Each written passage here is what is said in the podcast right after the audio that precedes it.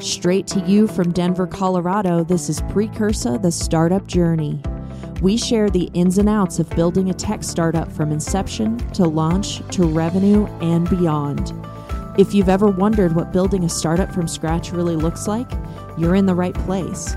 With full transparency and honesty, we reveal it all about Precursa on our ride from idea to exit the wins, the lessons learned, and the unexpected twists and turns.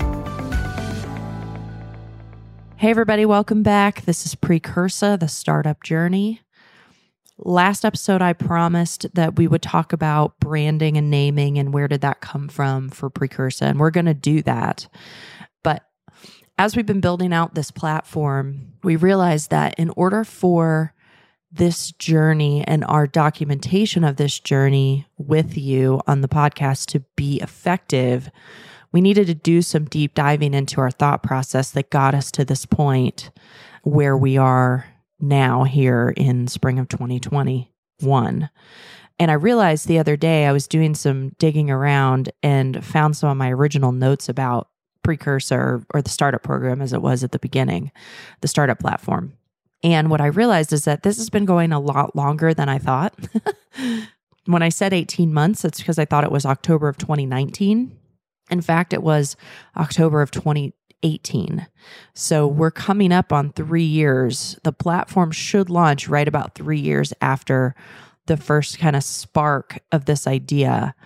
Anyway, so I just wanted to kind of set the record straight on the time frame because it would be easy to think it would be easy to believe in the hype of the overnight success. Now, we are just getting into our journey you know, in Precursa. And so it's very, very early to predict anything close to a success at that level. But we're pretty good at doing this. We've done this for a while. So we have a fairly high level of confidence that there's going to be a level of success and it's going to be pretty high. so that said, there will come a time where a lot of people who have only just heard about Precursa and they will have heard about it a few times, maybe over a week or two, and they'll start to buy into the overnight success hype. And that's just not the reality. And I say that because you listening to this or, you know, a member of Precursa may be thinking, oh my gosh, it's taking me two or three months to get through product market fit or to do interviews and understand my audience or you know, whatever that is, or maybe even longer. And you might start to fret about that as if you're behind or not doing it right. And the reality is, most companies don't hit that magical time for at least seven years and sometimes closer to 10. So when you hear about an overnight success, dig into that a little bit more and realize that it's probably actually been a company for five or seven or maybe even 10 years. And they've been hoofing it and they've been boots on the ground and they've been doing all the things that they know to do. And they finally hit that kind of crest of the wave and now they're just riding it down. So don't buy into that hype, but also don't judge yourself for how your process goes. And certainly don't skimp on the early part of the process, which is the whole purpose of Precursa. So we are going to talk about branding and naming, but we're going to do it in a in a future episode. Maybe the next one, maybe not until the one after that. I'm not sure yet. But I wanted to go back because as I was reviewing my notes, one of the most important things that we do in the startup program with our one-on-one clients and how we're building the platform is identifying the problem you're solving and then helping you identify and understand who you're solving it for.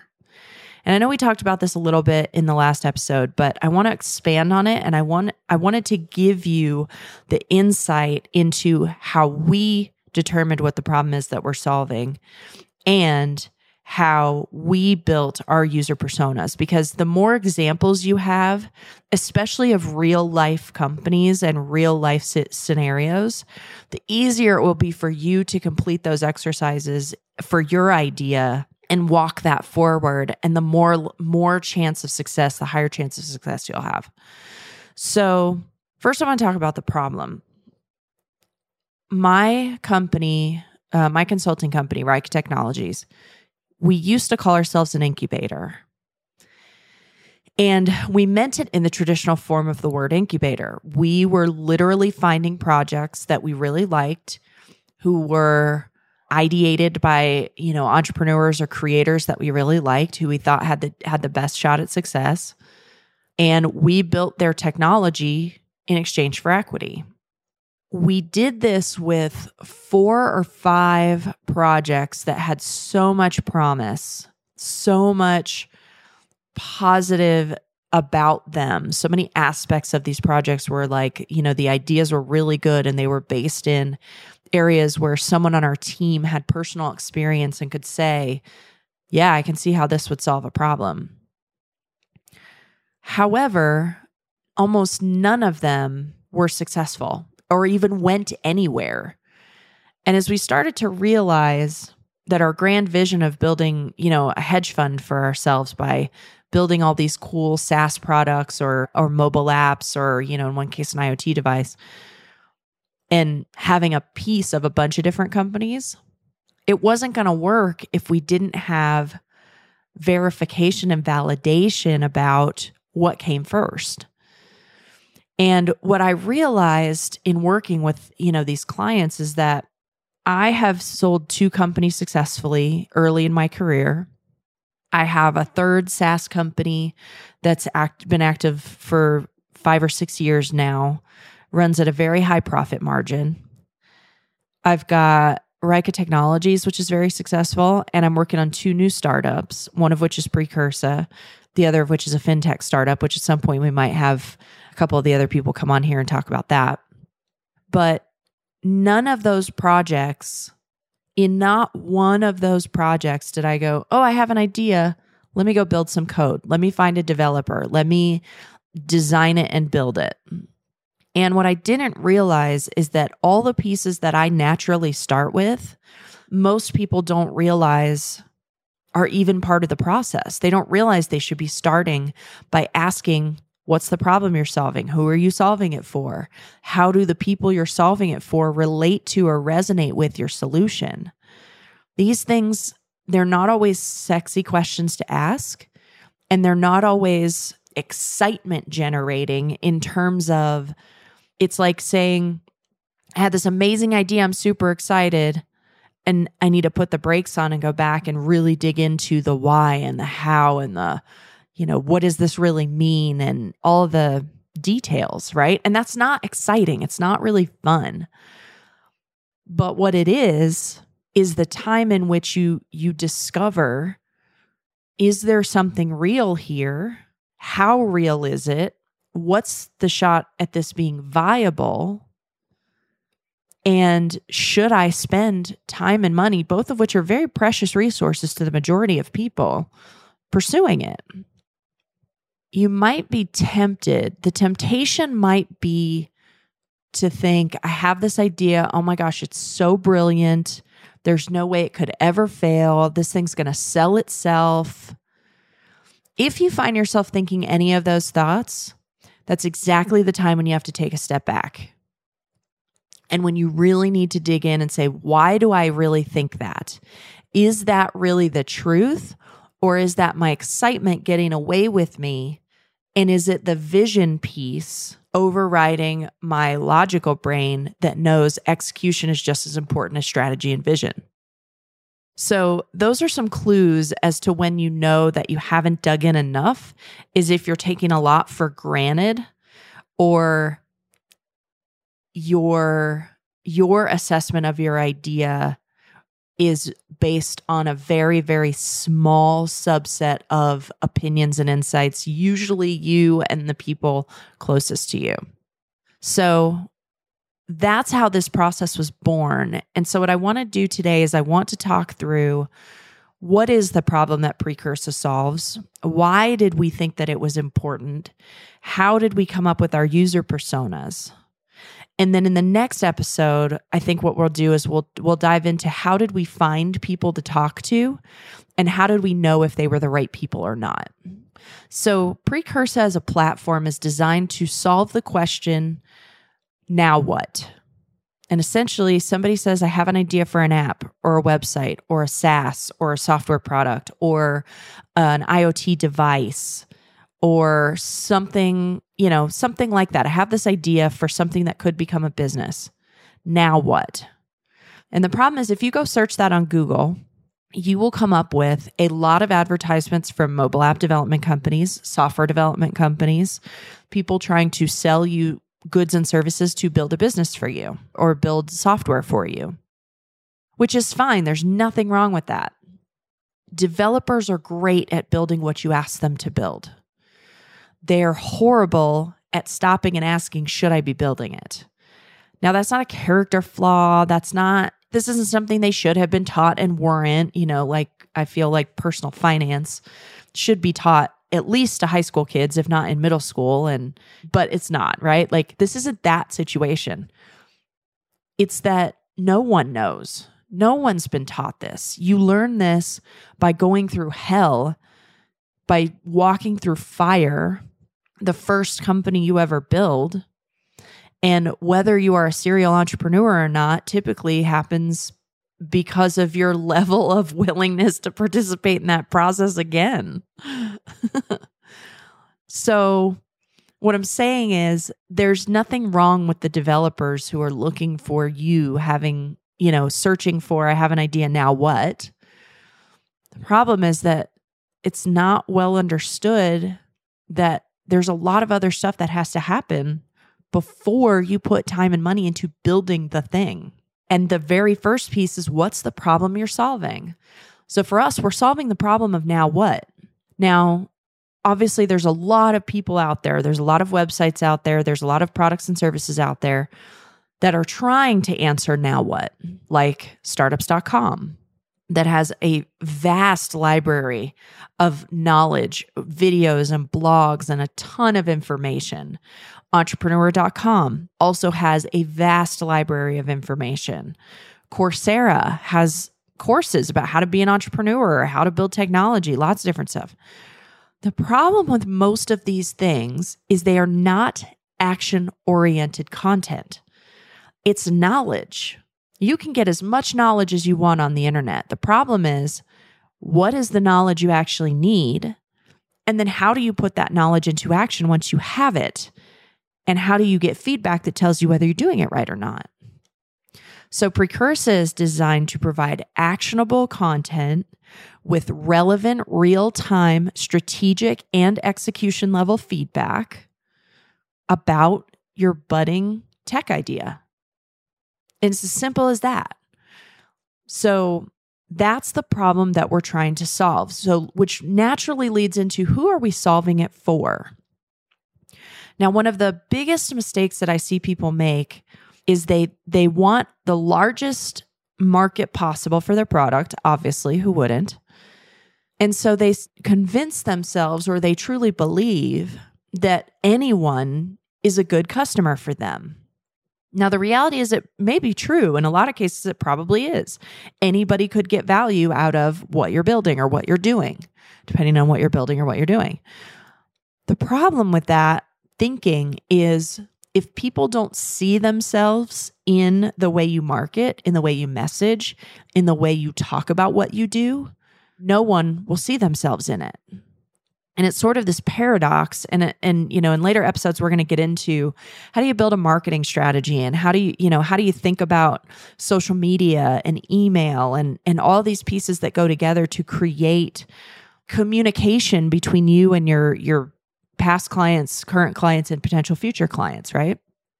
But it all starts with user personas. And until you understand and can pinpoint two or three, one's too little, four is starting to become too much, definitely not more than four, but somewhere between two and four very specific personas that you're targeting.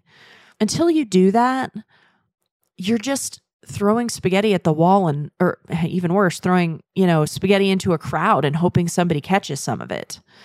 It's not specific enough.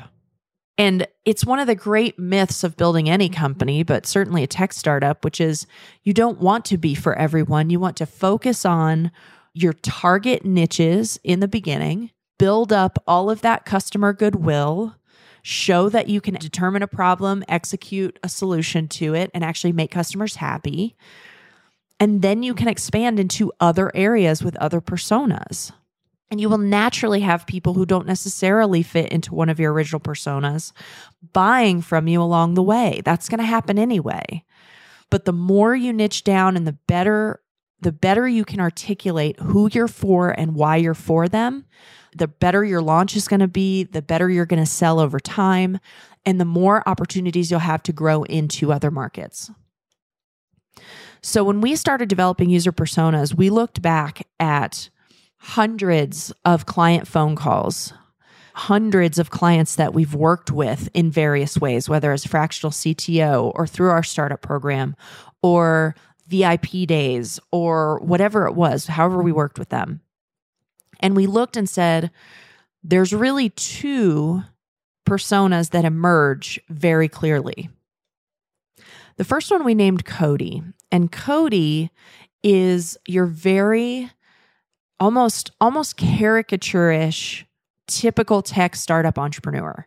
He's probably male, he's under the age of 35, most likely single, no kids. Maybe he went to college and graduated, maybe he didn't. He's got this idea come hell or high water, this thing's going to exist. And the reason he wants to use Precursa is because of the Precursa score. He wants the score. He wants to be able to show in an objective way, whether to investors or people, you know, uh, angel people in his life who are going to provide seed money or angel capital. He wants some kind of objective third party measure to prove to them, I've done the work. And so he, Cody, is going to work through the pieces of Precursa very, very quickly. And part of understanding Cody and that journey was understanding what is his emotional state at various pieces in the journey. When is he excited and so very motivated to keep going? When does his energy level dip? When does his mood dip? When are we going to be potentially giving him information he's not going to want to hear, but that he has to take action on in order to get that score he's trying to get? And why did we make him a man? Only because probably 75% of the people who fell into this category were guys. So again, we're figuring out who is the majority of the of the niche we're trying to target and we're building our persona for that. The reality is that of out of our three founders between Sarah, Paige and I, Paige and I are Cody's. We are constantly with the squirrel swirl we constantly have new ideas. We're constantly have six irons in the fire. I mean, I just told you I've got one SaaS that's actively running, Rika Tech that, you know, I, is my sort of day-to-day consulting, and I'm building Precursa and I'm building another fintech, right? I'm the definition of a Cody. So could it be a woman? Of course it could be. But 75% of the time from all the data that we have tells us it's most likely a dude. so that's what we're going to target. That's how we're going to build that persona. The other persona that came out that was kind of interesting, and we we didn't get it right the first time around, but we did the second. Her name is Eva. And it's just a coincidence that we have one man and one woman. Sometimes people will have two men or two women. You know, if if you have a product that's mostly geared towards moms, obviously you might have two different profiles of working moms, right? Or one that's working, one that's a stay at home, right? Ours just happened to fall this way because of the people that we work with. Eva came about because we realized that there is a demographic of women who are naturally drawn to be startup entrepreneurs, particularly tech startup entrepreneurs.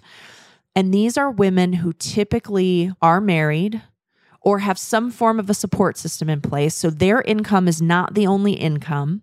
So they can afford to take a risk, like building a startup is a risk. They probably have one or two kids and they're probably later in their career. So, probably like mid to late 30s, maybe even their early to mid 40s. And so, Eva was designed as a late 30s, two kids, married. Her income is a big portion of the income in their household, but it's not so much that she can't quit when she's ready and pursue her idea full time. And she has the support of a husband to kind of back her so that it's not as big of a risk. It's not her kids won't eat if her startup fails, right? So that's Eva. The defining characteristic of Eva is that stability is really important to her. This is true of most women. Even Paige and I, who are more like Cody, we feel that drive for stability. It just looks different. In Eva's case, her her drive for stability is my kids need to eat and I don't want to throw away all of the hard work that I've done my whole life to get to where I am where this idea came to me. You know, she views it as almost a purpose in her life, a divine gift from the universe or from God, however you view that, that this is the thing that she's supposed to build. So she's going to be a lot more delicate with it. She's going to take more time. Her emotional journey is going to have less of the dramatic ups and downs. It's not going to look like a roller coaster the way that Cody's is. And it's probably going to happen over a longer period of time because she's looking for the reason she wants precursors. She wants validation. She wants to de risk and get stability around her thoughts and her ideas as much as humanly possible before diving into it. So you can see they're two very different people with two very different motivations. And the reason it's important for us to know this and know this so clearly up front is because how we design interviews, who we talk to about what we're building, and eventually how we design the user experience and the platform has to work for them both. If it doesn't address both of their needs, if it doesn't hit their emotional states at all the right times and their moods and their the outcomes they're looking for, then we've missed and it won't be successful. So that's how we got to personas. What we're going to do next episode is we're going to dig in a little bit more to okay, now we have these sort of think of it think of it as a straw man. We gave them names, we gave them ages, we gave them income levels, we talked about traits and ha- personality traits, habits. How do they spend their money? How do they spend their time? What are their motivations? What are their fears and challenges? We talked we we laid all of that out. We even gave them pictures. And next we had to determine who do we talk to and how do we know if they fit in one of these personas? And so that's what we're going to talk about next time. How did we find people to talk to? how close to the vest did we play this as we were going? How much did we reveal into whom and at what points? And I think that is a conversation that you're really, really going to enjoy. So don't miss it. Make sure you come back, subscribe to us on your favorite podcasting platform so that you don't miss an episode. This is the journey, folks. This is what it looks like. And uh, we are thrilled to have you along with it. And we'll see you next time. Thank you for listening to this episode of Precursa, the Startup Journey. If you have an idea for a startup and you want to explore the proven process of turning your idea into a viable business, check us out at precursa.com. Make sure to subscribe to this podcast wherever you listen to podcasts so you never miss an episode. Until next time. Thank you for listening to this episode. If you or your company are looking to jump into the podcast world, now is the time. The Plug Agency is here to connect you to the full power of podcasting. You just record and leave the rest to us. The people are listening and want to hear from you. Theplug-agency.com. That's theplug-agency.com. Click the link in the episode description for an exclusive offer. This is Sarah Hubbard, host of You and Me Kid, a podcast about starting and raising a family on your own. We just launched season two, and I'm speaking with single moms, those still considering, and experts in relevant fields to give you a real sense of what the day to day experience of solo parenting looks and feels like. Plus, this season, I've partnered with California Cryobank, the number one sperm bank in the US. So wherever you are in the process, this podcast provides some support, humor, and helpful information. Listen to You and Me Kid wherever you get your podcasts.